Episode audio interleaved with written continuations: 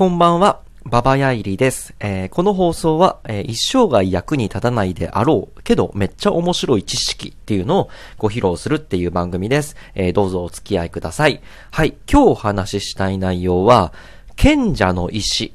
の作り方。っていうお話をしてみたいなと思います。まあ、賢者の石というね、え空想上の物質を紐解いていこうっていう話です。はい。で、えっと、まあ、僕は日頃絵を描いてます。で、その中でね、えー、描く対象として、まあ、伝説上の生き物だったり、伝承だったり、まあ、賢者の石みたいなものを登場させたりするっていうのがあるので、えっ、と、下調べをします。で、その下調べをした中で、あ、これ面白いなって思った知識を、まあ、ここでご披露するという話ですね。えっ、と、誰の役にも立たないかもしれないんですが、えー、ただ面白いという知的好奇心を満たす、えー、一つのえ放送としてご利用いただければと思っております。はい。では、本題に入っていこうと思うんですけど、えっ、ー、と、賢者の石についてですね。まず、賢者の石とは何かというと、あらゆるものを金に変えたり、えー、病気を治したりする力を持つっていうふうに言われている物質です。で、この世界には、えー、物質の、あのー、変性に大きな影響を与えることのできる、まあ、特別な物質っていうのがあるよっていうふうに考えられてきました。で、古代エジプトでは、えー、鉛がね、そうだったんですね。で、鉛を利用して、えー、不純な基金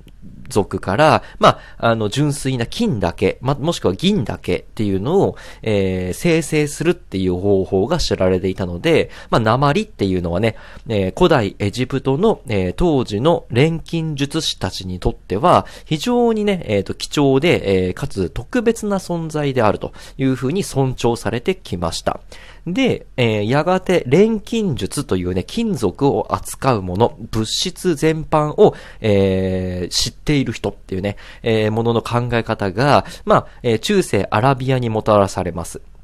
で、ここではね、えっ、ー、と、変わって、鉛から、まあ、硫黄とか水銀とかっていうものに注目されるようになりました。で、硫黄と、えー、水銀を、えー結合させると、えー、まあ、万病を治すような、えー、薬、えー、こう言うとわかるかな？エリクサーっていうね、えー、まあ、RPG ゲームでね、よくあの全回復の、えー、万能薬みたいな形で出てきますけど、えー、硫黄と 水銀を結合させるとエリクサーができるっていう風に、えー、言われていました。で、その後、えー、錬金術がヨーロッパに伝わります。で、えー、ヨーロッパの錬金術師たちは、まあ、万病を治す、えー、黄金というね、認識で、えー、賢者の石っていうものが、まあ、あるんじゃないかなというふうに着目するようになったと。で、この賢者の石っていうのは名前は石なんですけど、えっ、ー、と、まあ、粉末とか、えー、液体の場合もあったというふうに、えー、伝えられてます。で、賢者の石っていうのは、まあ、中世アラビアと同様に、硫黄と銀、えー、などから作られるというふうにされてました。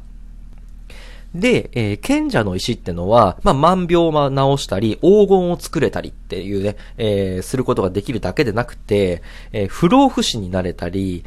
人間の、えっ、ー、と、霊感、霊性、霊力っていうものを、うんと、完成させることができるっていうふうに、まあ、話に尾びれがついて、賢者の石というものが、だんだんとこうね、うんと、まあ、大きな存在になってきたと。で、最終的に、え、錬金術師たちが目標とする、え、いろんなことを支配したりとか、え、いろんな全てをコントロールしたりとかっていうふうにできる、まあ、万能の石っていうふうに、え、まあ、格上げされていった、えその伝説が一人歩き、していて信じられるようになったっていう話です。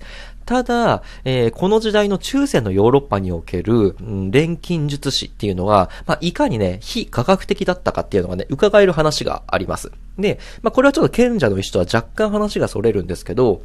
16世紀の錬金術師、えー、パラケルススっていう人が、えー、いました。えー、そのパラケルススって人が、えっ、とね、横文字が多くてごめんなさいね。アルカヘストっていうね、万物有価剤という存在を提唱したんですね。万物有価剤。で、これは、えっ、と、あらゆる物質を溶かすことができる、え、ものであると。で、そういうね、あの、まあ、魔法のような物質が存在するっていうね、えー、主張をしたりしておりました。ただ、本当にね、えー、そんな物質があるとしたら、それ入れた容器も溶けちゃわないと いう、で保存できなくない？それと。何、なんかね、あの、筒に入れてもその筒が溶けちゃうじゃん。そんなんあったらっていうことで、このアルカヘストっていうね、万物有化剤っていうのは、うんと、あまりね、理屈が成り立ってないので支持されなかったとかっていうね、えー、逸話もあります。って感じで、えっ、ー、と、まあ、あの、科学的か非科学的かと言われると、結構ね、うんと、非科学的な、あ感じが、まあ、漂った、えー、ね、人たちだったと。で、えー、ここからがまあ本題というかで、いよいよ、えー、賢者の石の作り方というのに言及していきたいと思います。賢者の石の材料になるのは3つです。硫黄と水銀と塩です。で、えっと、まず、じゃあ、硫黄と水銀ってじゃあどうやって手に入れればいいのっていうことなんですけど、この時のね、中世ヨーロッパの錬金術師が、えー、語っていた硫黄も水銀も、実現、あの、現実の物質である硫黄と水銀とは違うんですよね。今はね、なんかこう、架空のね、理想的物質みたいな形で、えー、登場するので、今の硫黄と水銀と水、あ水じゃないや、えっ、ー、と、塩か の3つを足してもね、賢者の石にはならないです。で、この、えー、錬金術の硫黄水銀理論では、あの、この硫黄と水銀っていうのがね、まあ、あらゆる物質に含まれていたっていう風に、え、根拠を持ってたんですね。で、当時の錬金術師たちは、まあ、鉱物、まあ、石とかの、え、他、えー、玉ねぎとか、生姜 みたいな植物、またはライオンとかカモシカなどの動物、さらに言うと雨とか雪とか、うんとね、人の血液とか尿とか、ありとあらゆるものを材料にして、水銀と、えー、硫黄が、えー、手に入ると。えー、何かしらどうにかすると、いろんなところから水銀と硫黄が手に入るというふうに言われて、えー、あの、まあ、提唱していたっていうことですね。えそれだけ万物に共通した、うんと、まあ、不思議な物質であるっていうね、架空物質として、えー、扱われていたって話ですね。で、えっ、ー、と、中でもね、うんと、物質の、うんと、まあ、ランキング